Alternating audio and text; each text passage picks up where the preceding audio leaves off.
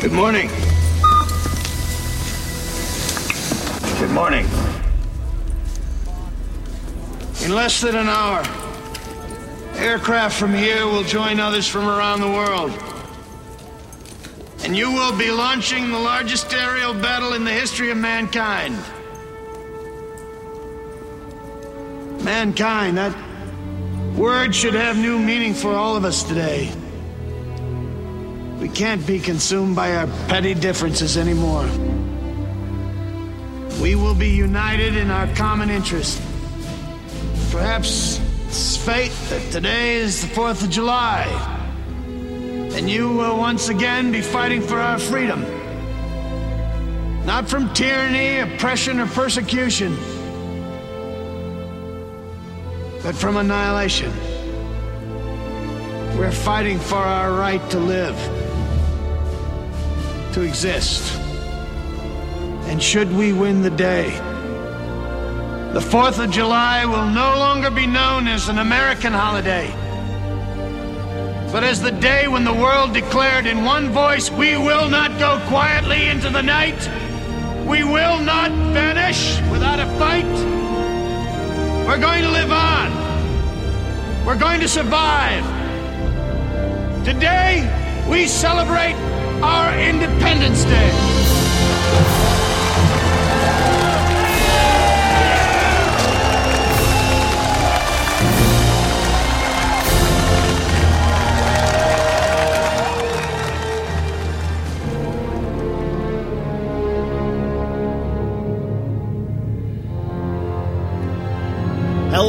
Everybody, and welcome to this special episode of the Wampa's Lair podcast, where we normally talk all things Star Wars, but not this week. No, siree, Bob.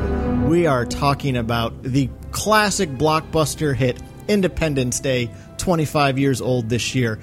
And talking Independence Day, I got to bring in my trusted wingman, the one and only Captain Joe Hogan, loser. That's maybe the best intro I've ever received anywhere regarding anything. I love it. How you doing, Karl? Ah, Joe, I'm friggin' excited, man. You and I have been watching this movie kind of on loop since Mhm. Not kind of. yeah, very much so. So, um, for any of you listening, every year, Joe and I, for the past, I think it's been a good three or four years now, Joe. Every summer, starting in June, we start watching Independence Day up through the Fourth of July, and usually like mid to late June into early July, we watch it sometimes three times a week. um, So this year, for its 25th, we decided, all right, once a month for the entire year, we'll watch this movie with our typical summer rush. Um, and we've done a lot of Independence Day watching uh, in the last month and a half, and kind of capitalized on it just last or cheapers. I guess it was two weekends ago now. Time really flies. But I was down in New York with you and your girlfriend, and we did a pretty awesome filming location tour of the Manhattan Independence Day sites. Uh, Well, we did half of it. yeah, yeah, we missed a few. It was a hot day. yeah. Yeah. But uh, yeah. So Joe and I really love this movie. Um, like I said, it was tw- it was hit 25 years old on July 3rd, which was actually the date of my brother's wedding this summer. So I was like, I said to my brother, and I was like, "Listen, if I'm not allowed to give the president's speech during your wedding, I'm I'm going to be really upset." Um, but yeah, we're super excited to talk about this movie. Uh, obviously, if you are normally here in the Wampa's Lair looking for Star Wars, uh, we'll be back with that, of course, next week. But this is just a fun special episode. We wanted to, we've been wanting to do this for a while, Joe, and kind of just kept getting busy. And it's already mid August, and it's like we got to get this out at least till before the summer ends. so The clock. The clock is ticking, time's up. as as David would say. Yeah. Um, we don't want it to be checkmate on us. So No checkmate. No No checkmate, checkmate for today. us. But so yeah, we're just going to talk about some of our favorite moments from the movie. Uh, there are so many ways to approach this thing, um, but you know, with the amount of times we've watched it, we just want to share with you some of our favorite moments. If you're a big Independence Day fan, or even you're just here for the nostalgia of that fun old blockbuster movie, uh, hopefully you'll enjoy our little reminiscence about some of these key scenes. So. Yeah. Nothing to add to that at all. Yes. Um, so let's just get right into it, Joe. We we each prepared ten points, and Mm, I'm sure we're gonna have like nine in common. yeah, we'll probably have a lot in common. Um, so I'm gonna just I'm gonna throw out my my first one, and we'll go from there. How's that sound? Yeah, please. All right. Well, I want to. I of course, uh, d- I've been wanting to put mu- movie clips in about this movie for so long on the Wampa's Lair, so we're gonna make that happen right now. And my first moment is when we meet Doctor Okun. Mr. President. Wow. uh, this, what a pleasure. As you can imagine, they they don't let us out much. I can understand that. I love I love this moment. I love I love Brackish Okun, who's played by Brent Spiner, of course, of Star Trek fame. He's the the actor that plays Data in the Next Generation. I, I just think he's so perfectly cast in this role, and I love I love the moment in the movie here. He's this very eccentric, kind of almost childlike character who's so excited to meet the president, even though he probably hasn't been out from underground in years.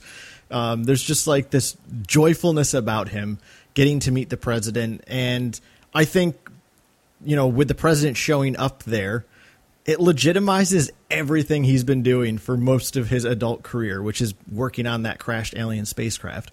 So, wow, the president's here to meet me. Wow, finally, what I've been doing my whole life, it, it matters. Uh, so it's just, like, it's this great little moment that uh, that always gives me a chuckle. I think he's also the um the the last kind of main character to get introduced, right? I'm pretty sure everybody else is introduced in Act One, but Act Two we get uh Doctor Okun. I mean, unfortunately, we don't see a whole lot of him past Act Two.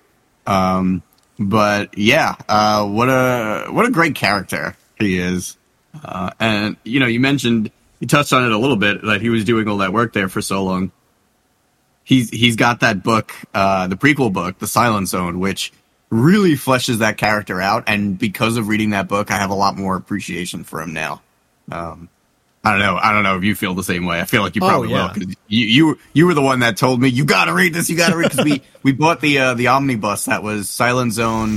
Uh, then it was the movie novelization, and then it was also the uh, War in the Desert. I think was the name of the last one. Yeah, War in the Desert. Um, and uh, you started reading Silent Zone, and you're the reason I started reading it when I did because I probably it would have sat on my shelf for a while. Um, but you were just like so into it and raving about. it. I was like, all right, I got to see what this is all about then. And uh, it's awesome. Great character, great great choice, and great character. Yeah, yeah, and if like us, if you even are just a little more interested in the Independence Day lore than just like, oh, I enjoy that movie from time to time, you really might enjoy the the prequel novel called um, uh, In the Shat. Wait, oh my gosh, I'm thinking Star Wars now. Silent Zone. Uh, but yeah, you can grab that like an omnibus, and it's so good. You get to learn about that crash craft. You get to learn a little bit about uh, where the aliens come from too, which is so. If, if you're in any way interested in about more alien lore, read Silent Zone because it's great, and it's a super short read too. Yeah, it went really quick. I was surprised with how uh, fast it was and easy to follow. I was expecting it because it was, you know, mostly characters that were new. Um, there's a there's a few that we're familiar with that I, I don't really want to uh, to spoil because I think it's it's it's great that the story reveals it the way that it reveals it. Um, but yeah, it's it's what a great character and and a fun prequel, and it really gives more you know, obviously it gives more context, but it also just gives a lot more depth to a character that, uh, you know, I was already very fond of. Yeah. Um, but yeah, no, I agree. Great choice. well, why don't you throw one out for us? All right, sounds good. Uh, I'm gonna go with the opening scene at SETI, the uh, the extraterrestrial intel. I can't remember what the S stands for. What does S stand for? Uh, search, search for search for extraterrestrial, extraterrestrial intelligence. Yeah, I think, right? Yep. I don't know what it is. I just love that opening scene where that's the, the first human realizes that something's going down. You know, not necessarily that it's a bad thing, but you know, we go from our ordinary to our extraordinary, right? And like that's the moment where you know normalcy is just out the window. That's it. You know, you have the one guy who is um, just practicing his putting or whatever. And then all of a sudden you have a bunch of these characters who are not very interesting. There's not really much to them, but I don't know. Maybe it's because we've watched it so many times. I love those characters. You know, the the SETI chief is is great. Who ah, I can never remember that guy's name, but he was in Stargate. He's in Mr. Deeds. He's in he's in he's like in everything as a side character, and he's awesome. Um, but I, I don't know. I just I love that scene. I love the the mood and how like they're even optimistic at first, right? Oh, it's a real thing, a radio signal from another world, and then and then they're slowly. Pre- Wait a minute, this can't be right. It's coming from the moon. Where is this coming from? This is crazy. Uh, I I love it. I love it so much. It's yeah. I I also love the REM song they have playing in the background. it's the end of the world as we know it, which is a little on the nose, but quite true. Yeah. Oh, you had it ready to go. oh yeah, yeah. Um, no, I, I I love this scene too. It's it's so like it just gets you geared up, and I love the uh, the character that kind of first hears the signal. At first, it's just like no way, right? Like it, this can't be real, and it just this this very quick dawning on them that like not only is it real, but it's right here, right? Like right here. Um, and of course, this scene also starts to introduce from the early early Act One moments all of the you know managers of positions being annoyed to have to do their job. Right when he calls his boss, "This isn't an Yeah, insanely exactly. beautiful woman. I'm hanging up." A few minutes later, with the admiral, admiral on deck. This better be Hammer good. on deck. Yeah. So Yeah, this better. Yeah, that's right. This better be good. Yeah. Uh, all right, sir. This is your job. Yeah. Okay. Nobody likes doing their job in uh, in this movie. Um, yeah, yeah, it's it's so cool. And this was something last time we were watching it. I, I kind of asked you. I was like, "Jeepers! Like, how the heck did they show up so quickly? Like, we have deep space like probing devices for a reason. Like, SETI is set up for that. So you would think if there ever was a signal in reality, it would be from very far away. So to be pinging it from basically the moon tells me that these aliens probably use some sort of like uh, wormhole technology because that's the only way you can just show up out of nowhere. Um, that's me getting Well, into they the physics. we we kind of see that in um That's true. I I know that I know that's the movie that we don't like to talk about, but in Independence Day Resurgence, we do see the ships show up out of a wormhole. That's right. Um, yeah, So yeah, you're you're absolutely right there. The movie that we shall not name. I know the that I just named. I'm Yeah. sorry. No, that's a great one. So All right, you're up. my next one is Steve and David saying goodbye to um, uh, their their ladies. Uh, so Steve saying goodbye to Jasmine, David saying goodbye to Connie as they're getting ready to go to the mothership. Um, it's just like a really tender moment. That the thing about this movie that continually works for me is that they they put in the work in Act One to make you care about the main characters. Um, and I'm sure there's people out there that are like, I didn't care, but no, I definitely do. Like they, they put in the work early on enough to make me care about the relationships. Steve and Jasmine are clearly very in love characters, but there's this kind of, uh, you know, this tension between them because they're not married and she's got a kid. And in this moment, Steve is really the father, right? He's he's saying goodbye to Dylan like he's saying goodbye to his son. Um, he's married to Jasmine now, right? There's this there's this finally like all the things that we kind of use to separate us. You know, this this horrible event has taught us the lesson of putting those aside, and we're together now. And you've got that beautiful little tender moment between David and his father, Julius. And, you know, Julius saying, I'm very proud of you. It's kind of, it, it's, it's a very different place than early in the movie when he's making fun of him for how long he was in college just to be a cable repairman. You know, like he's, he's, he's always kind of jabbing David, but here it's, it's this really beautiful moment of, you know, I'm really proud of you. Um, there's no disappointment there at all. And and then I love how David hands him a Torah and a uh, a little yarmulke. You know, it a lot of Roland Emmerich movies have little elements of something about like faith and religion, and I think it's there because he does find it somewhat valuable. Um, and you know, in that moment, David kind of knows what his dad needs too. So it, it shows that there is this this real care between both of them. And musically, in that little moment, I love it when when the uh, Torah is held out and it's zoomed in on the camera, there's these little bell chimes that are played in the music in the score, and it reminds me of that moment in Phantom Menace when Anakin first sees Qui Gon's lightsaber, and and we get the same thing. John Williams plays a couple bells, like, "Ooh, there's something magical here." Um, so I love that the the Torah gets a little magical note in the in the musical score as as it's handed to Julius. That's a great choice, and yeah, it's funny. While while you were before you even said the chimes, I was like, "Ooh, that the chimes moment. I like. I do like that moment." And then you were like, "Oh, by the way, the score." I was like, "Ooh, okay." you and I have watched this movie way too many times. Um, uh, so I have a similar one. I guess I'll I'll I'll just do mine. Mine is actually David and Steve's uh, farewell to each other on mm. the uh, you know when they're in the alien spacecraft uh, inside the mothership, and they're basically they went from kind of running away, almost like children, like oh no, they see us, let's run away, and then they're sitting in the back, and they're you know you know it's somber, and they're they're you know almost depressed. And then they just like their resolve kind of washes over them. Like, you ready? Yes, sir. All right. Only thing one left to do. Steve, it's been a pleasure. You too. And they, you know, shake hands and everything. And, you know, these two people from two very different worlds, uh, you know, kind of coming together with their, their common goal. Just as like pretty much the, the whole theme of the movie is our differences don't matter that much. Um, or at least they shouldn't matter that much. You know, we unfortunately live in a very different world, but, um, unfortunately, you know, there's no aliens trying to kill us all. And, but you know what I mean? It's, it's, the film really is about, coming together, putting aside our differences, which is the way it, it should be. We should all be able to be, you know, treated equally and, and, you know, we are all in it together and, and that's the way it's supposed to be. But unfortunately, in a lot of ways, that's not the way it is.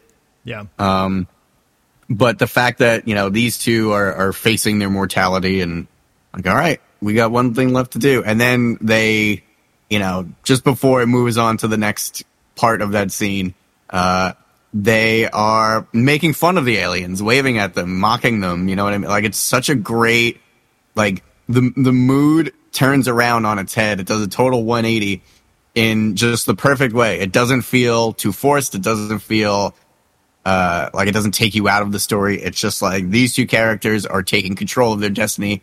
They're ready to go out their way, and uh, they're heroes. You know what I mean? Like they save everybody essentially. These two. Um, and it's such a, a great character moment that the two of them have together. Yeah. Um. Well, yeah. That, that leads me kind of right into my next one, which very, well, it's funny. I always thought that things like these would kill me. Oh, there you go. Thank you.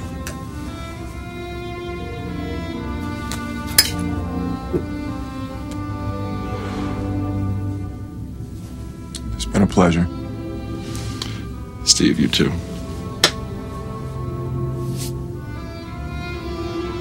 Only one thing left to do.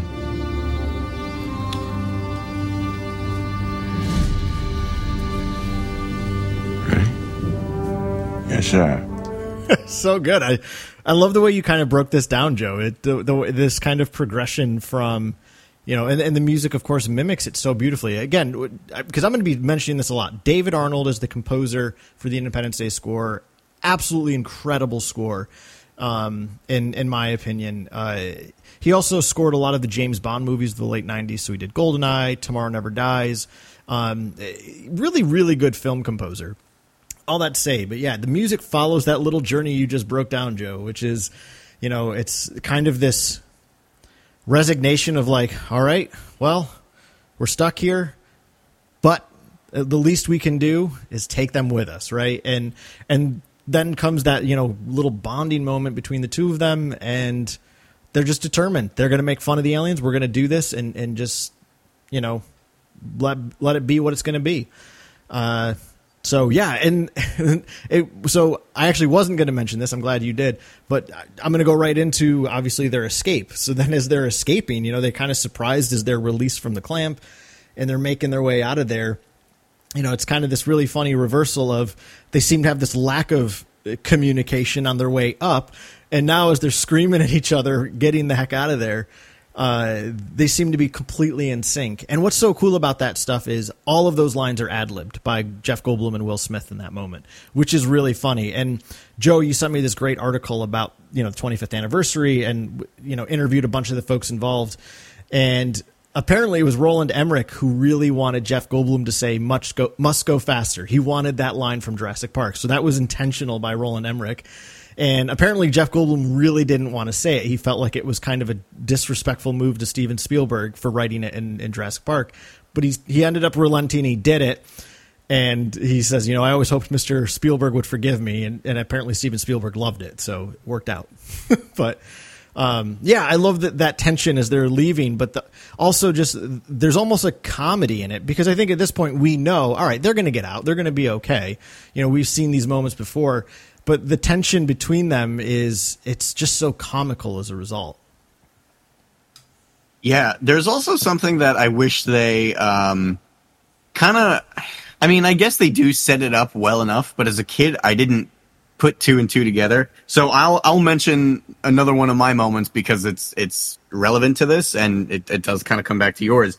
Mine is entering the mothership. Mine is my number two is when they're actually um, going in and we're seeing this like how these things like maybe not how they live everyday life, but like what their infrastructure is like, what their life is like. Um, and we get a shot of well, several shots of this invasion army that's just you know all lined up, uh, kind of in like a, a military formation, and they're boarding these. Um, I guess troop carriers that I always called them as a kid upside down star destroyers. um, and you know we see them boarding, and I didn't really think much of it, but during the escape, we actually see those upside down star destroyer troop carriers heading towards the exit, and they're they're slower moving than the attack fighters. Um, but it it really amps up the stakes that you know not only do they have to get out of there uh, as quickly as they can, but the troop carriers are also behind them, and if those get out, that's an even bigger problem because the the fight's not going to be over. Now they're going to have to deal with all these these ground troopers. Um, so not only are they escaping with their lives, they're also trying to, you know, they they happen to set the nuke off at the right moment that um you know they were able to take out all the armies too. So you know it was the quote unquote air force was doing most of the work. Now the uh, the army and the marines of the aliens were were on their way next. Um, and I wish that they kind of put a little more emphasis on that because you know they're just kind of there and they're going in the same direction. I wish there was like one line like, "Oh, the troop carriers, we got, we can't let them, we got to get out of here before they before they get out or whatever." I don't know. I don't know what they could have said, but um, something like that. I wish it was something that they had added, but still, it's it's what, what a like tense moment. You know what I mean? Like, mm. like I, I, remember even you know we've seen it so many times, but even now I'm just like, ooh, tense up. You know what I mean? Like my butt cheeks clench a little tiny bit still. Like, oh, I hope you guys get out. Yeah, it's funny when you you know you mentioned when you were a kid you didn't put two and two together. Those were the troop transports. I obviously didn't either. I always just in my head there was those were just like ships fleeing because they knew the explosion was coming. It didn't like it didn't compute that no, actually that what those were the troop transports um, that are making their way out of there uh, which is like a terrifying thought because you know that is it's such a cool. I, I love the color palette of the interior of the of the mothership. Yeah, absolutely. It's such a cool like. I mean, you're the artist. Is that like a aqua teal blue or something? Yeah, pretty much. Yeah, it's. I mean, it's obviously a combination of colors, but you know, I don't know. It's just I love that color, and as they kind of come in and and I love the way that both. Will Smith and Jeff Goldblum play their parts. They're kind of leaning forward in their seats, like looking out, like there's this they're kind of mesmerized um, by what they're seeing. And and the threat of like you know uh, like wow there must be thousands of millions. What are they do what the hell are they doing? Looks like they're preparing for an invasion right? Like it's like oh cool. But it's like we don't really feel the threat because it's not mentioned again. You know like you right. said like they could have definitely amped that up a little bit. But I feel like that was probably a budget reason just because they were like, okay, this is supposed to be zillions of aliens. We'll show them really far away so it's easy to do where they're all lined up. And then we'll have the one shot where the camera's looking up. So you only see a couple of them lined up getting into the ships. Yeah. Uh, it, it works. It does, it does work, but because it's so like quick and it's almost like a throwaway line, Um, I I had missed it so many times as a kid. It really wasn't until I started like really paying attention to the filmmaking of the movie that I really understood that. Yeah, yeah, that's a, it, it's such a good such a good moment as they're as they're coming in to this whole new world and just seeing it's even more dangerous than they had even anticipated. And you know what's cool about it? I like that they could have very easily have built like a giant, you know, you see everything, but the fact that you kind of can't see everything, you only see a little bit at a time because of the foggy alien mist, like it makes it scarier. Yeah. It's it's more like unknown. What is in here? This is so creepy and I hate it and like you said the color is very alien but just because of like we don't really have anything like that on Earth.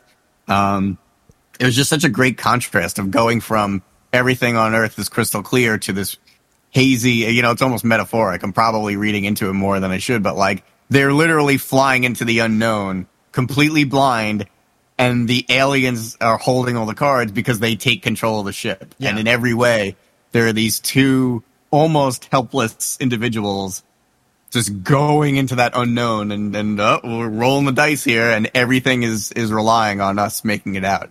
It's just like such a cool, um, I don't even know the word theme. I guess theme. Uh, yeah, maybe metaphor was the right word. Yeah. I'm not sure, but the symbolism, I guess, yeah, uh, is is great in in that whole regard. I yeah. thought that was a lot of really awesome choices. Right. Well, and, and, and even using like Campbellian language, you know, for the hero's journey. This is this is these two characters going, you know, being swallowed by the belly. They're going into the belly of the beast, and they're going to mm. come out transformed. And I would say the way that they essentially do come out transformed is, I, I love the way you broke down them as characters. Is how kind of very different they are, different walks of life uh, you know, very different people, but they come out of that with, and even though we only get it for, you know, that closing shot, which is all of like two minutes, you just get this sense that there is there is this bond now between them that will make them incredibly close for the rest of their lives, right? Yeah. I mean, it's uh, soldiers talk about this all the time. You know, the the you know they're they're brothers in arms when they're in combat. You know, that's an experience that you've never had with anyone else and will never have with anyone else. So it creates a very special bond. And when they go into that place, they come out totally different people. But ultimately, what has changed between them is how close they are just from this brief experience. And I love that so much. Yeah, absolutely. Um, cool. Well, uh, my next one, I got a, a, a great clip here from shortly after the sad demise of Dr. Okun, or according uh, to ah. Resurgence, just his slipping into a coma. Um, yeah, he did die in this movie. Yes, ladies and, and then they brought him back. So really, Resurgence is really just it's the story of Dr. Okun. is, it, is really, really the their, their, version of uh, Marvel's What If. Yeah. yeah. What if Dr. Okun stayed alive? Yeah. Um, but of course, it's after the president has his experience of the alien mind probe and he learns their plan. I saw his thoughts. I saw what they're planning to do. They're like locusts. They're moving from planet to planet, their whole civilization. After they've consumed every natural resource, they move on. And we're next.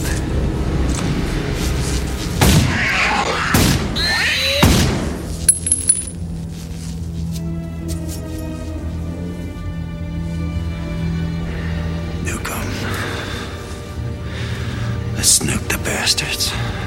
That's right, Joe. Let's Duke nuke Nukem. he's ready to kick ass and chew bubblegum, yes. and he's all out of gum. Sorry, I messed up the volume there, everybody. I, my apologies for blowing anyone's eardrums. Um, I, I, I really like uh, just I love exposition like this in a story like this. Like, I mean, that's why Silent Zone was such a great book to me because it it, it actually expanded a little bit on the mythology of these aliens and this is kind of that one scene where we we really get what they're there for. I mean, it, it's clear they're there to destroy us, but you know this this just tells the backstory. These are this is an entire race of of an alien species that makes its way across the universe, just consuming everything it needs.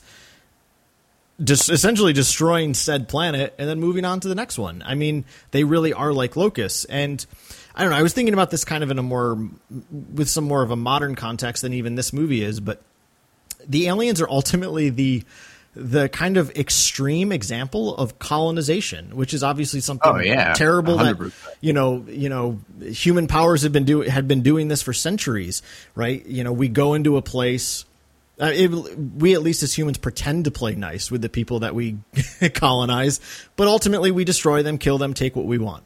This is what the aliens are kind of on an extreme, right? Like they don't have any you know they have nothing but a, a, disregard for anything they come through you know to quote loki from avengers does the uh does the boot think about the ant or whatever he says right like um that's essentially what these aliens are thinking of the human race is just they're they're an impediment. Let's kill them because we deserve everything here. So, um, and and the way it just shakes up President Whitmore. I mean, he's obviously very clearly against using nuclear weapons because that's going to have repercussions for everyone in the world. Um, but he's so shaken by the terror of what these exterminators will do to them that he does. He just kind of in this desperation just you know, and it's desperation and also like a little bit. There's obviously a lot of anger. I love the way Bill Pullman says that line: "Nuke them, let's nuke the bastards." Right? Like, mm. there's kind of that like rugged, badass Clint Eastwood feel to it.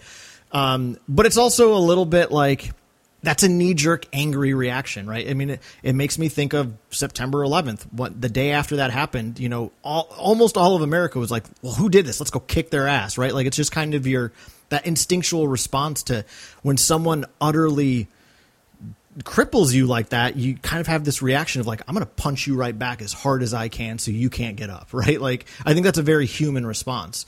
Um, and, and I think Bill Pullman plays President Whitmore so well, so balanced throughout this crazy story. But this is like that one moment where in, there's this mix of terror and desperation that makes him make this very rash decision to, to nuke him.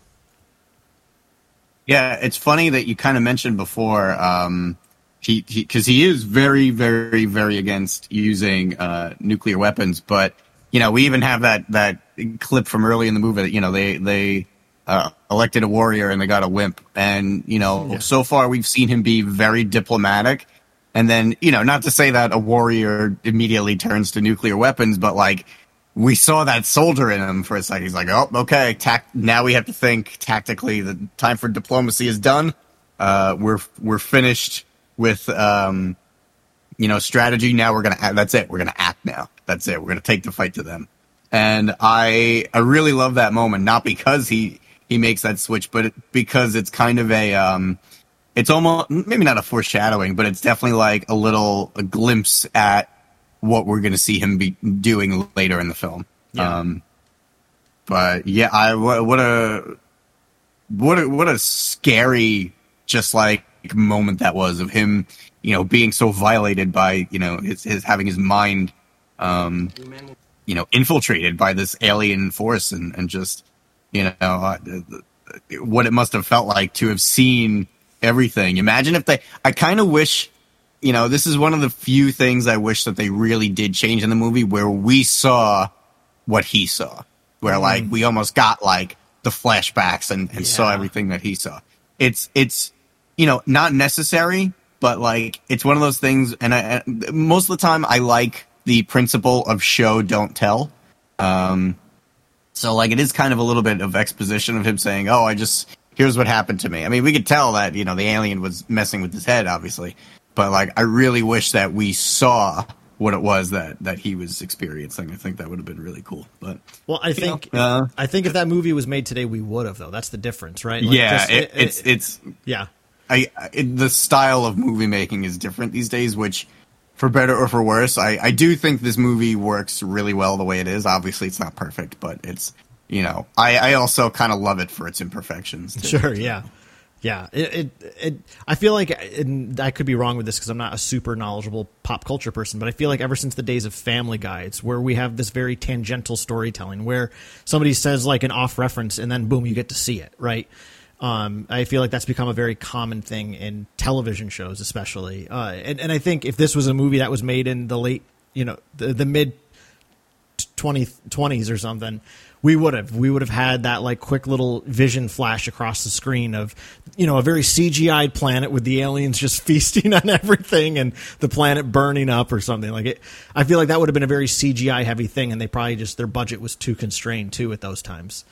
Um, to probably Yeah, to, sure. to, to see to foresee that. But yeah, cool.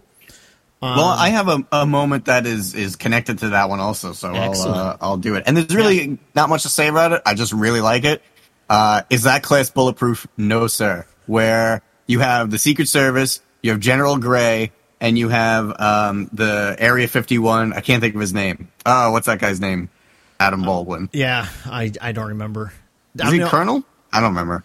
Uh, Jeepers, they say his rank earlier. I want to say he's a major. Yeah, Major, yes. Yeah, Major he's a- Mitchell. Major Mitchell. Ma- Yep. Major Mitchell. Yep. Uh, yeah, I don't know what it is. I just like all of them shooting through the bulletproof, uh, the the the normal glass and saving the president and and killing the alien. I just the way they're all lined up. I love. You have said this many many times, so maybe I'm hijacking one of your moments. I hope I'm not. Um, but you always say, "Oh, I love that General Gray," like the old, gruff veteran. Like, well, not veteran because he's still serving, but like the general has a sidearm and he's like, all right, let's go to work kind of thing. Oh, so cool. Such a cool moment. I love it. And that's really it. That's all I have to say about it. I just really like it. I, lo- I I love that you mentioned that mar- moment because uh, yeah, it it is. I mean, I, every time I watch him, just like yes, like I, it always blows my mind that General Gray is wearing a sidearm because I mean, in traditional militaries, uh, higher higher officers don't typically carry weapons, as far as I know. Um, but so for yeah, for General Gray especially, just pull out his pull out his pistol like that and just unload. Uh, again, it's it's it's it's just like it's a badass moment. You know, uh, they are they're wreaking this terrible ass- assault on the mind of the president, and they're just like, nope, not going to happen in our house, and they just gun him down. Uh, you know, yeah, I mean it's yeah, it's a great moment. Mm-hmm. Um, well, All right, what do you got? I got a I got a quick one in a way, but I feel like this is definitely going to be something you're going to want to talk about more. Um, Okay. but it's the appearance, the first appearance of the city destroyers. Um, it's so cool. So obviously, one of the the main spot we went to a couple weeks ago when when we were doing this New York little tour is we went to that spot between the Brooklyn and Manhattan bridges, right there on the the East River, and did like a little photo, like live photograph of where the ship came in over New York, and every one of those shots is so cool. The way uh, they break out of those clouds, and uh, I'm gonna kind of steal something you said earlier, which is really bright, which is these aliens are oftentimes clouded in this mist. We can't quite see what's going on. You know, the the whole beginning of the movie, it's like we know they're coming, we don't really see anything. And then boom, all of a sudden they come out of, you know, these clouds. All of a sudden they're fully visible and they are terrifying. And just then, you know, you get all these shots of people screaming and running through the streets and you know, people standing there on the sidewalks just gazing in kind of in awe. But um, th- I love this moment so much because it connects to a very strong principle in religious studies, which is uh, I've probably quoted this guy before on the show, but a famous uh, religious studies scholar um, from late 19th century Germany, Rudolf Otto. Uh, he wrote this book called The Idea of the Holy, and he said that re- you know a religious experience always consists of two what might seem like opposite reactions, and one which is something that you're filled with wonder, and at the same time you're filled with terror. you know, because you're terrified about what this unknown thing is, but it's also kind of wonderful because you're like, oh my gosh. And I think that's exactly the reaction we get from people watching these ships appear. It's like it, David, I feel like plays it so well. J- Jeff Goldblum plays it so well as he's standing on top of that building over Central Park, so watching it come in, and it's like, wow, like this is so marvelous, like this is so cool, but also. Oh shit! Are we allowed to swear? No, I We're allowed mean we don't, we, don't, we, don't need, we don't need to celebrate that, but I feel like in some places you need it. All right. Well, he did. He does say that. Yes. he does say that. But uh, yeah, so I love that moment. I know you. I feel like you also really enjoy that too. That is my number one moment. That's my literally my my last number one moment here. Um, it's a big part of it is the visual. Um, I've always really liked surreal imagery, like something that is normal mixed with something that's abnormal or extraordinary or really out of place. Um, I think that always makes for really good art in general. I think that makes for great horror. Um, where like things are supposed to look like this, but they don't.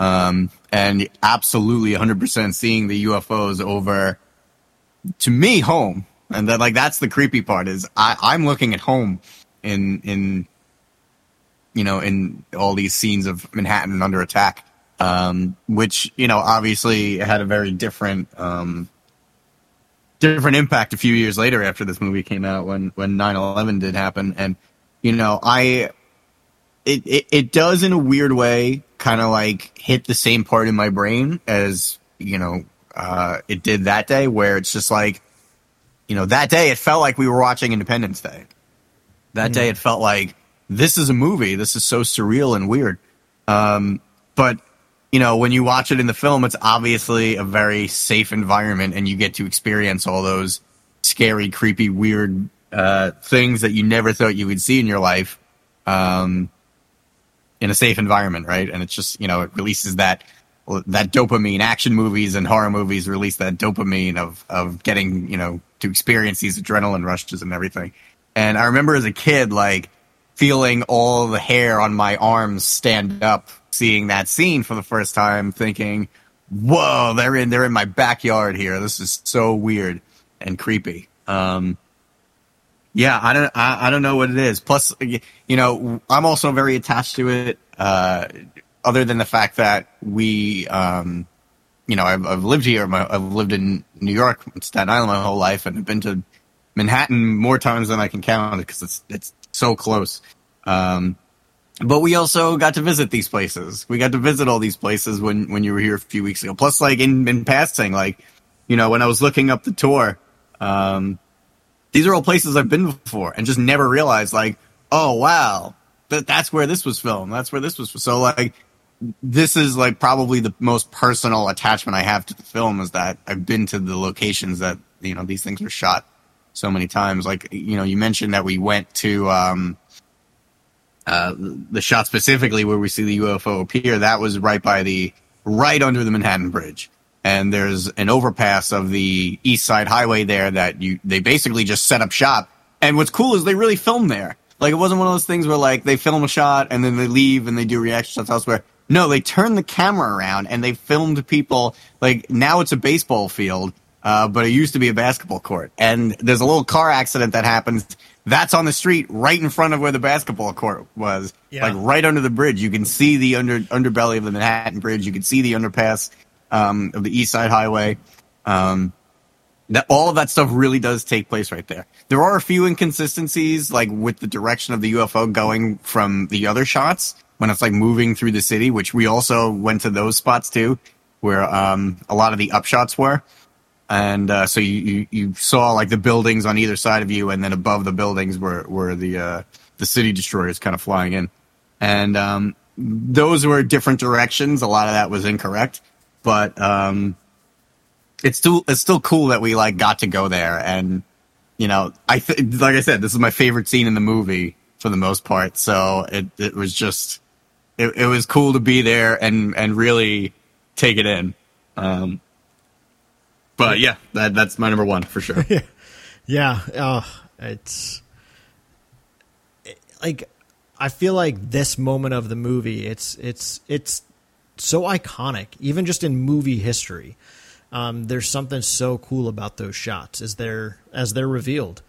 Um, and the movie again, like it just it earns it. Like this movie puts in such great work during that first act, and you know everything about them approaching the tension of it, and then it just breaking forth in these shots of the ships, you know, breaking out of the clouds. It's like it's such a great payoff because again they put in they put in the work to make that feel so big. Yeah. Um, Absolutely. Cool. Well, why don't you throw another one out? Uh, all right. Let me do. Let me do one I really like because I feel like you're gonna pick all the ones I really like before I do them. yeah, please um, do. Let's see. I'm gonna do. I really like the um, the first contact where uh, you know Echo One and the the helicopter are you know you know the helicopter shows up with all the lights trying to communicate with the city destroyer. They don't know it's a city destroyer at the time, but they're you know they're trying to make first contact, and obviously that doesn't go the way that they expect it to. The aliens open fire, and that's the moment where it, the whole tone of the movie shifts. Like there's the rising tension in that first act, but that's the moment where it's like, uh oh, we know these guys are bad. We know these guys um, are here with uh, a lot of really cold, calculating um, malice, you know, malicious intent uh, in terms of us. And it's you know the evacuation that follows after that. You know, David is David is clued in. I do think it's a little strange that David knows that the countdown is is going to be to destruction. All he knows that there's a signal and it's counting down. For all he knows, it's like that's when first contact's going to happen. They're going to send out a. They're going to, you know, the leader's going to come down or whatever and and shake mankind's hand. Um, so David it really kind of is paranoid, and it's a good thing that he is. But because we're following David so closely, we, and we know how smart he is, we're trusting his intent. Even though I kind of think that it's a little weird that he he knew what he knew already. Um, but that's the moment where you know there's no denying it. These guys are not here for the right reasons. We're in a lot of trouble. All those people who are dancing on top of the the skyscrapers are in a lot of trouble. Uh, anybody who has not evacuated out of the city is in a lot of trouble. The White House is in a lot of trouble. All of our heroes are still in Washington. Everybody's in trouble right now, and it's time to go. And uh, I just I I love that like I love that scene. I love that you know that's the first time we see that green mist too, right? Like the ship opens up. Yep. And we see, and and we see that green mist kind of like uh, uh, leaking out of it onto the uh, the helicopter, and then the helicopter is I think just three of them, uh, and then that's it, man. The the whole that's the game changer. Everything changes after that. Sure does, and and it's got that great shot too of the helicopter on fire falling from the sky. I don't know. I just mm-hmm. I feel like that's it's it's like an homage to something that I probably just don't know what it's homaging, but it just feels like an homage. Uh, mm-hmm. Just that that visual of this this thing burning up as it comes back into the atmosphere. Um, yeah, it uh, very disturbing moment for sure in the way that it should be. Um, but that's not something I was going to talk about. So I'm, oh, okay, it's cool that you brought it up. Um, so let me bring up something that probably will be on yours, but I don't know if it'll be super high. Uh, okay. Um, but it's it's the Black Knight's dogfight when they mm. they roll up on uh, you know the alien ship after it's destroyed L.A and you know it's I, I, there's several homages in Independence Day to all sorts of science fiction great films, um, and there's a few Star Wars ones for sure. And I love when they kind of come through the clouds and get the full visual of the you know the city destroyer. And Jimmy, who's my favorite character of the movie, just goes, "Holy God!" Right? It's it's Wedge Antilles. Look at the size of that thing. It's the exact same expression. I mean, different words but same intent, right? Mm-hmm. Um, and just the, the, choreography of this dogfight is so cool. The only other dogfight in movie history I might like more than this is Return of the Jedi's. Um, but this is my second favorite dogfight in movie history. Um, I I think Rogue One pales in comparison to it. That's how bold I'm going to be. Um, wow. Yeah, and again, for 25 year old technology, it's friggin' baller. um, and the thing I love about it though is the Black Knights. You know, the little bit we get of them. Again, just the, the sprinkling of exposition is this is an elite fighter squadron, right? Like they're the best of the best. And as soon as the the fight breaks out and the alien fighter craft come swarming out, and you realize we can't even hit them, you're just like, they they may have run you know hundred combat missions all with a success rate, but they're they're screwed right now. They are so outmatched, and I don't know, like every time I watch the that scene, still, even though I know how it pans out, like I'm always rooting for them. It's like, come on, you're the best. You guys can do this. But it's just they just really can't. They don't stand a chance. And there's something wholly awesome and terrible about that. that real that reality. Yeah. Um poor Jimmy. poor Your boy. Jimmy. I know. Your boy Jimmy. He's the best. I love him. He's not the best. He's the worst. He's not the I worst. I, I hate Jimmy. He's always just he's trying so, to keep a light mood. So annoying. oh, he's so good. Harry Connick Jr. is the perfect actor for that role too. I'm trying to remember who they Harry wanted. Do you remember who they wanted? And then they ended up going with Harry Connick Jr. No, He was I feel like that was in the article. It was in the article. read. That's and I'm trying to Right, remember who it was. It was it was a bigger name than him, obviously. Mm-hmm. Um, and they ended up set.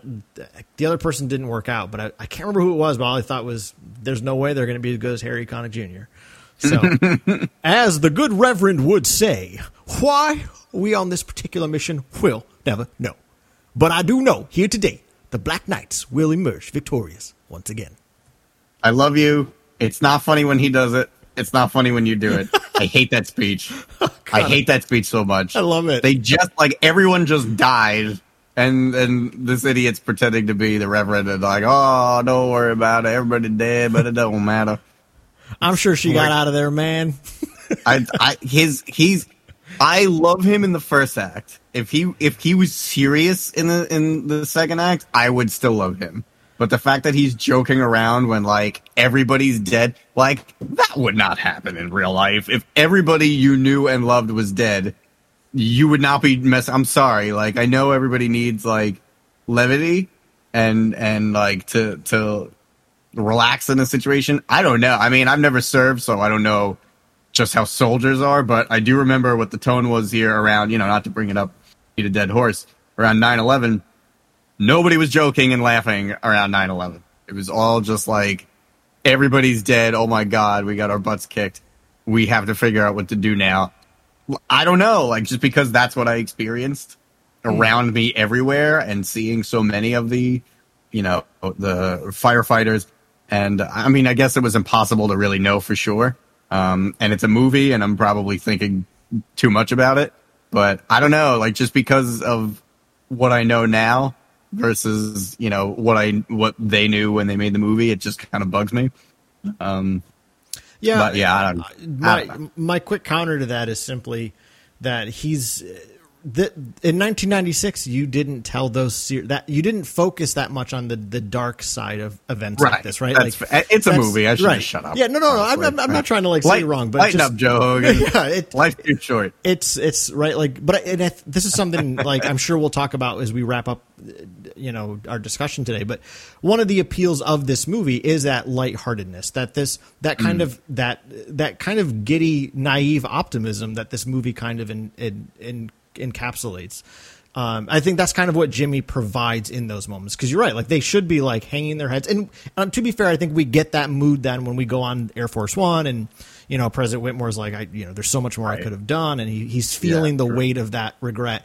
So I think Jimmy steps in in that moment is just like to me this mo- that that that fight is about all right it's payback time we're gonna get him and i think that's the thing is is it's it's let's pump this up let's make this out like it's any other mission because if we really think about this it's fucking terrifying you know so um so Yeah, I, I comic, like the comic relief brings. exists for a reason. yeah I'll give Jimmy a pass. It still annoys me though.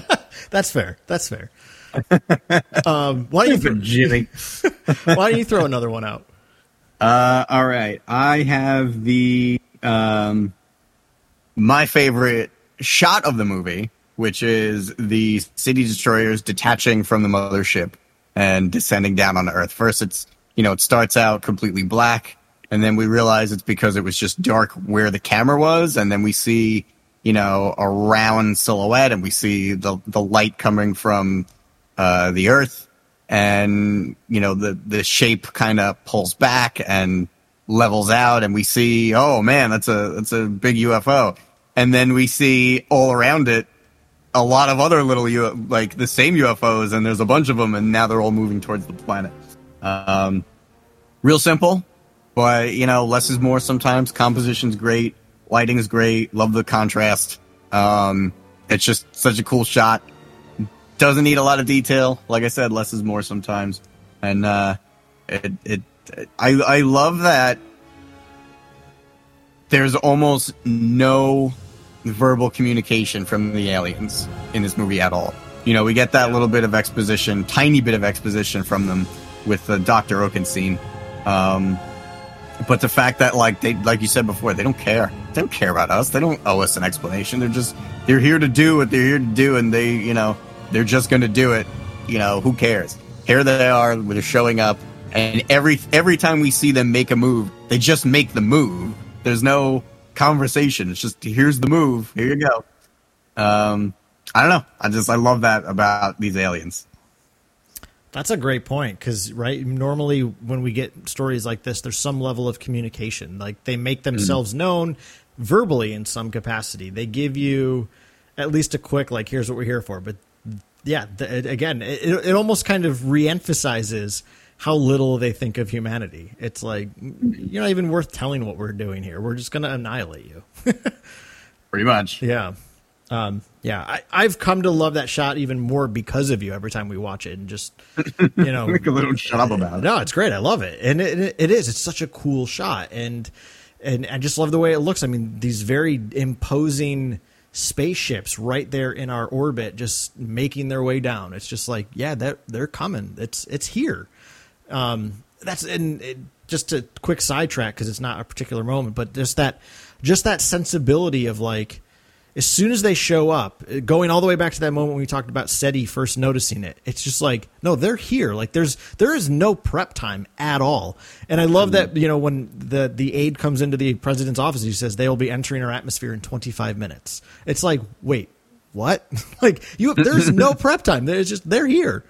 And we have no idea what the hell they're going to do, but they're here. So, yeah, uh, I mean, imagine you know you're you're having a dinner party for some friends and they show up an hour early. Well, put that on steroids and multiply it by a million, and that's what, right. that's what the staff was feeling in the White House that day. Um, cool. Well, Joe, I'm going to give one of my favorite moments, what I'm, which I'm fairly certain won't be one of yours. Um, but I could be wrong.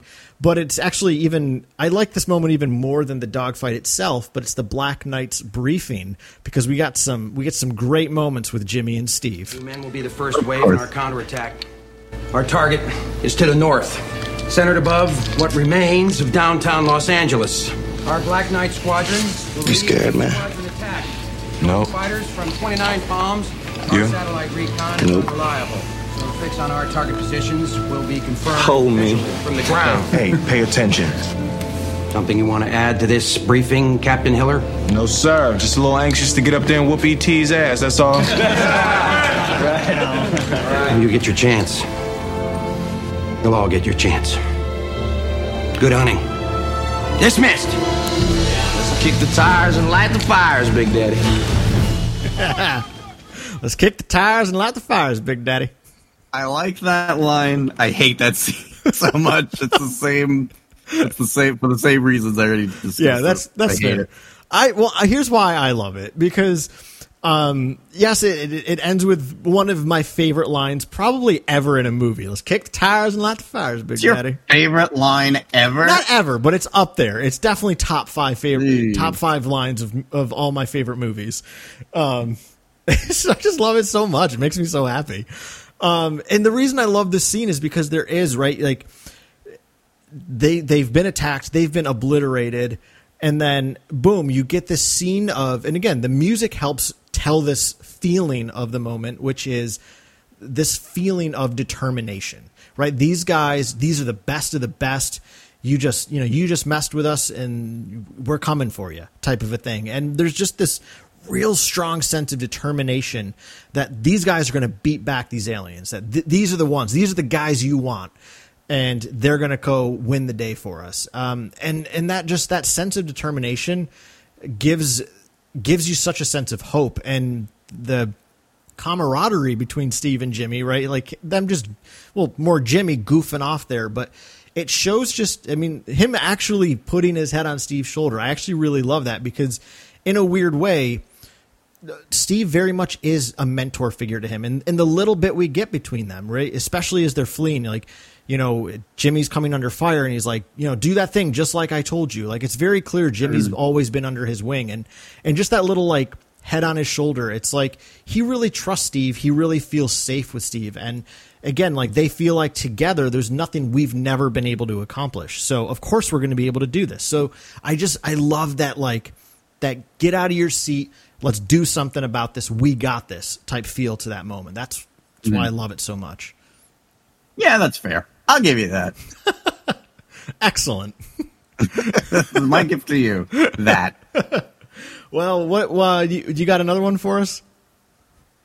Yeah, let's see. Um, I love the um, the fire in the sky stuff. Mm. Like, I, it's it kind of goes off with the you know the, the, same surrealism stuff that I was talking about before. But something uh, like that was really when everyone first figured out on Earth that something was really up. Um, uh, you know, it's it's going on in the Middle East, it's going on in Russia, all that stuff and everybody's just trying to figure out what the hell is going on right now. And you know, obviously it, it, it, gets even worse, and we see that fire in the sky over New York, and it turns into the ship.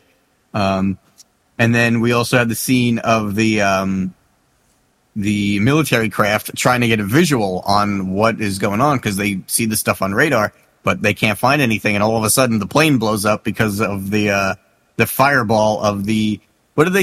What is it? It's like the uh, the fumes of the of the fuel like entering the atmosphere or whatever. So it's like creating this like crazy. I've heard it's fiery. I've heard it's that, um, and I've also heard though it's just the friction of the air difference. You know, you have this massive thing oh, coming okay. into the atmosphere, and the way it's kind of um, messing with the atmosphere, it creates this cloud mm-hmm. of fire. So it can be either one or both. Okay. But yeah. Yeah. Well. Yeah. Okay. Either way. Um, but yeah, I mean, I just love how uh, how just weird and scary it looks. I just I like my weird and scary stuff. I really do. Mm. Yeah, I mean, it's like a forest fire in the sky. What? Do you, yeah, there's nothing you can do about it. Yeah, and it's coming for you, right? It's I mean, again, like a great visual foreboding of what's to come. You know, they they are they are a ravaging fire, if you will. Um, so yeah, I mean they've they've come to purify the earth, if you will. So, oh no, yeah. Well, in their minds, that's what they're there for. Mm. Um, no, they're just here for our resources. They don't care about purifying the earth. True. Yeah. well, well, they want they want the pure resources and nothing else hogging them. So we got to mm, we got to be gone. There you um, go. Uh, well, so my next one, um, you may have this as well. Um, is the actual opening shot of the movie with the mothership approaching Earth. Mm. Um, you know, it's very loud. I wanted it for this music here, but yeah, I uh, I'm gonna let this play for a second.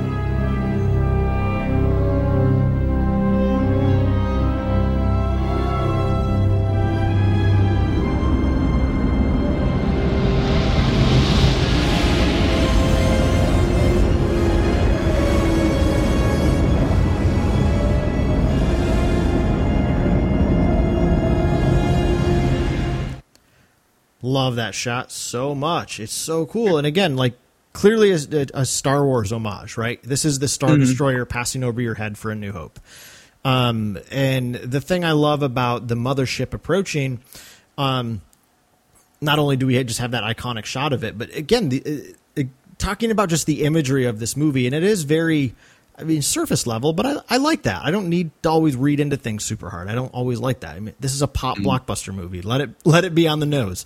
Um, right. So you know, it's this dark shadow that falls across the mood, creeping towards the earth. Everything is shaking, and then boom, over your head comes this massive ship. Which also really cool shot of the ship itself, seeing the like little carrier base for the the city destroyers. That's super cool looking. Um, but again, just that visual of as it takes over the screen. I mean, you see Earth; it looks like this fragile little marble in the sky, and then it gets blotted out by this approaching ship. Like that's what they're mm-hmm. that's what they've come to do. They've come to just blot out the existence on Earth so that they can take it. Um, I mean, we get that from the very opening shot, and I love it. And I love the menacing music that that is used for the alien theme as well. Yeah, absolutely. And that's the first time we hear it, I think, right? It's right yep. right off yeah. the bat. Yeah. I mean that's that's Ooh. the music they used to bring in the movie, right? It's it's a very ominous piece. hmm Yeah, absolutely. Uh it's it it was not on my list, but I abs it almost was. I was thinking about it when I was thinking about um the shot of the destroyers detaching from the mothership. Um but yeah, it's I got nothing to add, man. It's it's, it's wonderful. Yeah. It's a wonderful shot. Well, cool. Then um, why, don't, why don't you throw out another one then? How about uh, the arrival of Air Force One and everyone to Area 51? Um, I, I, you mentioned Dr. Okun already, you know, his introduction, which is, it's kind of paired along with that. Uh, I guess I should have mentioned it earlier, but um, I just really like the idea that you know we went from total normalcy to surreal to this alien threat, and then we're gonna find out. Oh, there's secrets that we're keeping too. Like there's things that we don't know about here on Earth already. And we go to Area 51 and we see all that stuff that like, you know, all these scientists have been working on for all these years that we had no idea about. You know, even the president didn't know about. So, you know, in a weird way, it really does kind of feel like we're in President Whitmore's shoes and like all these other, these, um, you know, Julius and everybody who are just kind of fish out of water now. You know, they're thrown into this situation. And meanwhile, there's things they can be doing. There's, there's, you know, this is, they don't realize, realize it yet, but this place will be their salvation. This is going to be the place that, um, essentially all the great minds are going to come together and they're going to solve the problem. All the, all the people are going to gather here. You, you know, think about it. It really is the gathering of, you know, it's, it's kind of King Arthur's court, right? You have, um, Russell Case is going to be there. Uh, Steve Hiller is going to end up there with Russell. Uh, obviously President Whitmore, David, Dr. Okun. Um, I think that might be it in terms of the like really crucial characters who like have a big part to play. Connie, who's there, who saves the other people who are outside later on. Major Mitchell, who saves the president and and, and helps, you know, uh, shoot the aliens back. And it's just like all this crazy stuff happens here. But then also, this is the launching pad of the salvation of the human race. Is is Area Fifty One. Um, and I don't know what it is, just like kind of descending into that mystery. I always really liked it. You know, you have like the the soft choir singing when they walk into the, the clean room. Um, I'm sorry. So Yeah, this is a clean room. We all have to go to decam- de- sorry. Open the door. he does. I love it. He loves. I love, I love Major Mitchell loves opening doors. He does. He's a door opener. That guy. Release me. Hurry, quick! Open the door. No, wait. no, wait, idiot. General Gray's got no time for Major Mitchell's General idiocracy. Gray has no tolerance, and I love it. Uh, I, I Totally love. unprepared. Ah, don't get me unprepared. um, yeah, I I love the way you just. I this is a shock moment for me. I'm surprised this is something you'd put on the list, and I love that it's there, and I love that explanation so much that it, this is the space that's going to be the salvation of humanity. And if you think about it, right, like all of the the kookiness that over time, you know, I like how they live in our world that like, oh yeah, Area 51 crashed alien ship, right? It's something that we laugh at as contemporary culture. And yet, you know, the things that we think are just such bogus malarkey is actually there's a lot of truth in it, right? Like, so I, I don't know. I, as you were just talking about, that's what got me thinking. I was like, I actually, I really dig that, right? Like, it's it's this place that's supposed to be kind of an embarrassment to our country, um, but sometimes it's those uh, it's those things that we consider to be embarrassing about ourselves that are actually our sel- our saving graces, right? Um, so I love that. I love that little lesson there. That's great. Cool. Um, well, I've got I've got how many do you have left? I have two left. I have one left. Okay, and I have a feeling it might be this. I'm going to save one of mine because I'm going to assume this is your one of yours as well. And if I'm wrong, I'm wrong. So my I'm going to give my next one, um, which is late in the movie, and it's Steve going to space. Um, I'm assuming. Ah, that's a cute one. Yeah. Yeah, it's it's actually my favorite moment in the movie um, because to me, S- S- Steve is my favorite character. As much as as much as I love Jimmy, Jimmy's like again, he's like a wedge. Like you, you love to love him, but he can't really be your favorite. He's not in it enough. Um, I, I shouldn't say that. I'm sure he, he can be your favorite. I, I take that back. But right, Steve is the character that at least in this story that I kind of identify with. I love him because he's the dreamer. He's the one. You know, his story has been about like he's he's been so determined to go be part of NASA. He wants to go to space. There's nothing more he's ever wanted more in his life. I mean, this is this is such a typical child's dream, right? So many children talk about how they want to be an astronaut someday because they want to go to space. That's Steve still trying to live that dream out as a as an adult. And you know, we learn earlier in the movie from Jimmy that he, clearly he's been rejected time and time again because he's a loser. Um, you know, so uh, Captain Stephen Hiller, loser, loser. but so like as he breaks out of the atmosphere and enters into the stars, and he just says, "I've been waiting for this my whole life." Like if I'm watching it and really focused and you know, still even after all these re-watches, I like my hair stands on end a little bit. Or I just like it's like yes, like as they as he kind of just goes out there. I mean, again, it's the worst scenario ever that kind of led him out there, but yet like he was able to get out there into the stars. And I'm, I'm going to connect this quickly to something from Star Wars, which you know, I, I love that opening crawl of Solo where it says, you know, a young man who yearns to fly among the stars. Like, I love that. I love, I love dreamer characters. I love watching those characters' dreams come, come, become realized. And that's really what happens for Steve in that moment. Um, and, you know, there's, there's a part of me, like, if I was in his shoes, like, even if he, I'm sure there's a big part of him that thinks he's not coming back from this. But at the same time, it's like, I got to be here, right? Like even if even if I don't make it out, I got to be here, right? And yeah, there's just you, there's you such, dream, yeah, like such a such a sense of of freedom in that that reality of yeah, my dream came true. Like you know, whatever the hell happens on the other end is what's going to happen, but I got here, and that's that's something that mattered so much, and and I love that. Yeah, yeah, hundred percent, hundred percent. Um, I have nothing to add. You nailed it. All right. And um, and I agree 100%. I, I think yeah. that's a wonderful, wonderful character moment. Yeah. It's great. It's great. Um, so what is your last one? I, I'm, I'm assuming.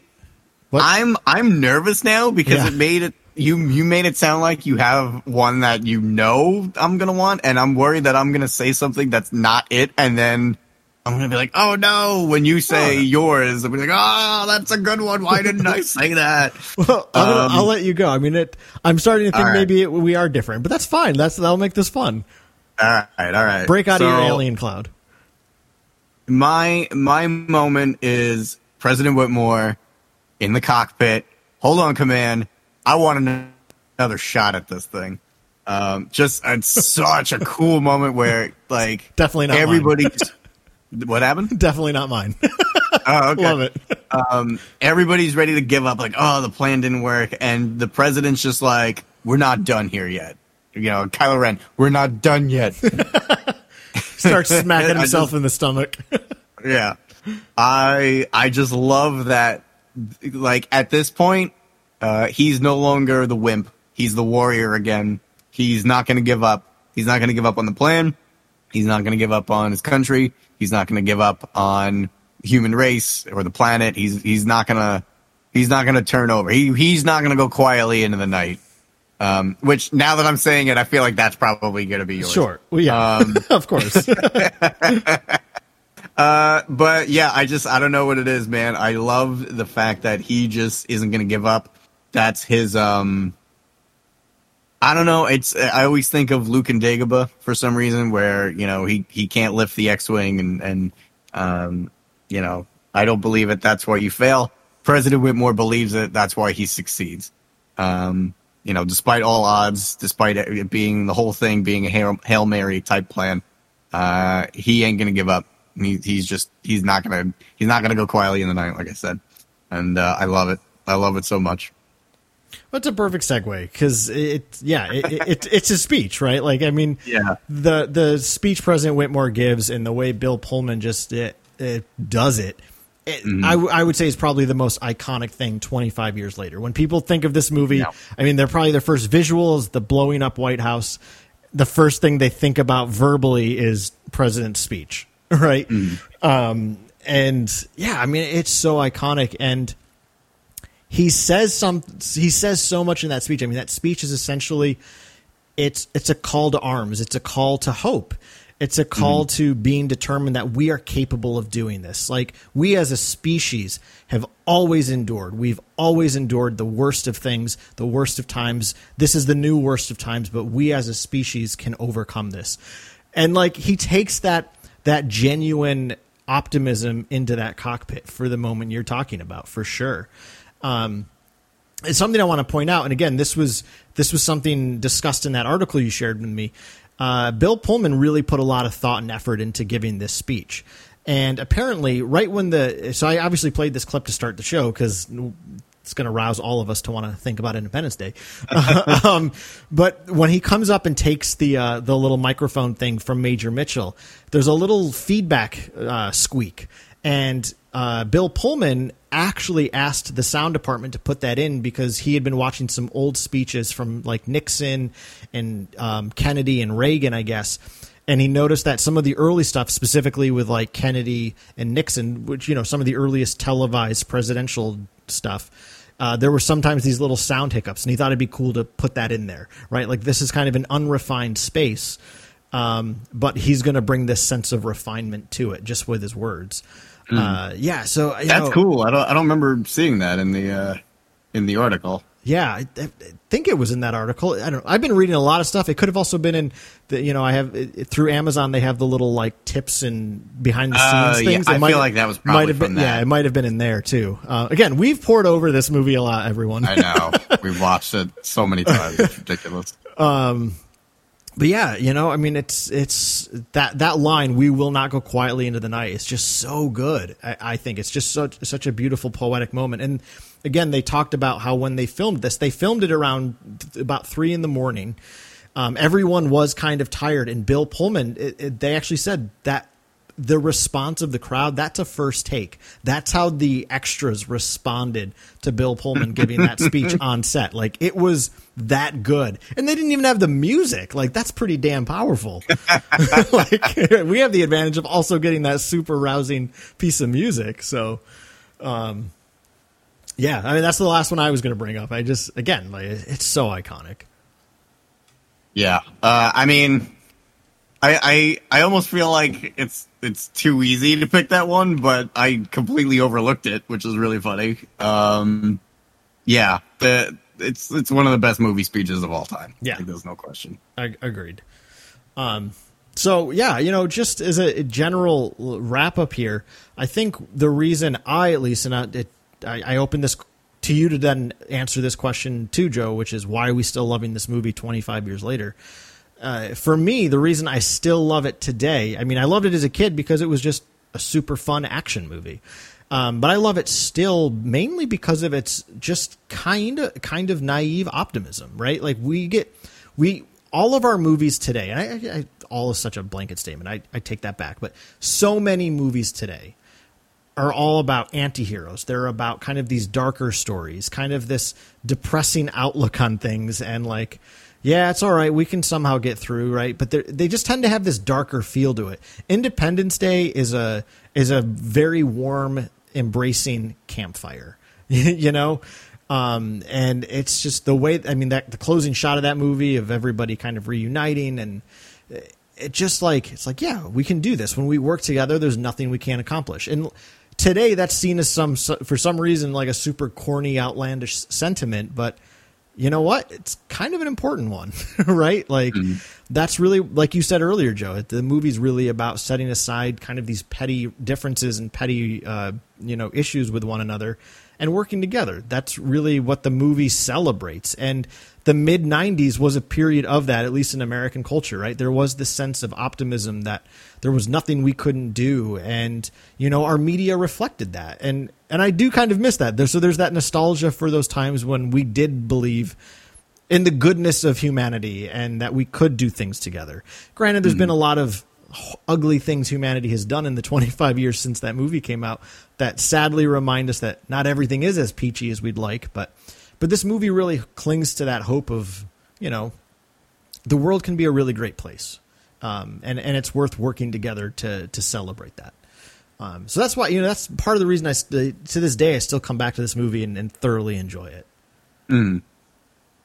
Yeah. I mean, it is such like a feel good movie, right? Like when you finish watching Independence Day, you feel good. Yeah. And it's not just because you love it. It's just, it's just a feel good movie. Like it's their their goal is to make you walk out of a movie theater feeling uplifted and happy and excited and you know you you had that you know I mentioned before that rush of dopamine you got what you you know, you want to you want to see your your heroes prevail, right? Like it's th- there's nothing wrong with watching, you know, a movie that really makes you think and and uh, you know, I I don't think there's anything wrong with putting uh, politics into film. Uh, you know, art is art, and you know, an artist is allowed to make whatever type of film they want to. But like, there's something about a movie that just you know, just is just the goal is to make you feel good. That I'm always going to appreciate. Mm-hmm. And uh, this movie is, to me, like one of the poster children of that. It's it's this.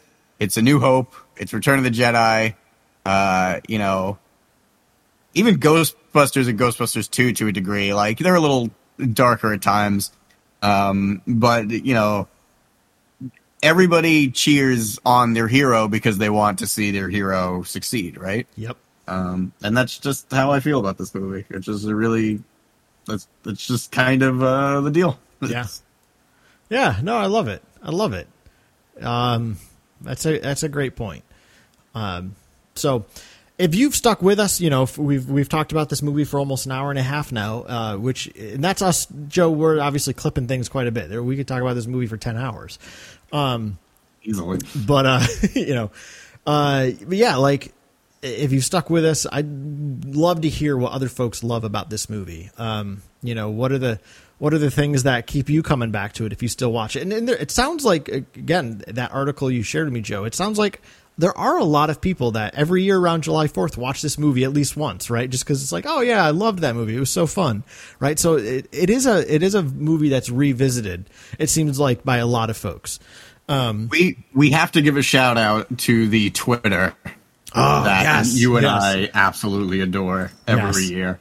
Uh, there is a Twitter, I believe it's ID4 in real time or something, yep, right? That's it. Yep. Um, and every year, starting, I mean, really early on, they basically do tweets in, as the name suggests, in real time of the events of the movie. And they'll even go as far as like early on, they'll talk about the things that are kind of on the news. Uh, you know, oh, the, uh, I'm trying to think of like, you know, President Whitmore, uh, addressed Congress today and blah, blah, blah. And it's like a week before the events of the movie and they have that kind of stuff in there. And it's just like so well run and fun to like follow along. And it's like oh there's all these ships that are appearing over you know another ship has been spotted over uh, paris now. And it's it's crazy. It's so like well put together. Uh, i love it. I love reading it every year even though it's the same tweets every year. I don't care. It's so fun it it is, yeah, and they, they do well. They change them up a little bit each year, and that's what's still so fun about it every time they do. Um, yeah, uh, yeah. So there you go, everybody. There are some of our favorite moments from the 1996 classic Independence Day. As always, would love to hear some of yours, especially if they're ones that we we didn't have on the list. It's always great to hear when people connect to something a lot that maybe we didn't connect to because it's just great to hear other things people are, are feeling. Um, so certainly let us know. Uh, before we go though, Joe, uh, you know, if people want to stay appraised of what your projects are, things you're doing in the art world, where can they do that? Uh, I am on all the things Instagram, I'm on Twitter, I'm on uh, DeviantArt, I'm on Facebook, I'm on just about everything. YouTube, uh, Joe Hogan Art. All one word, easy enough to remember. Super simple. Um, and just a reminder to all of you. Uh, first off, again, if you if you stuck with us the whole time, thanks for thanks for being here. Thanks for making Independence Day part of your week, uh, and and just sharing Joe and my love for this movie. Um, but yeah, quick reminder: next week we'll be back uh, finishing out our favorite moments of the original trilogy, and of course, our poll for that episode is we want to know your favorite moment in the entire original trilogy. So certainly mm. let us hmm. know let us know that one. Um, and you can do that. We are on Twitter um, at Wampa's Lair. You can find us on uh, Instagram, the underscore Wampa's Lair, or email us at Wampa's Lair podcast at gmail.com. Um, Joe, anything else for you? I guess we just got to kick the tires and light the fires. That's Big right, Big Daddy. So, everybody, thank you for tuning in to this special episode of the Wampa's Lair podcast. This has been Top Independence Day Moments. Don't go quietly into the night, y'all. We'll see you Never. next time.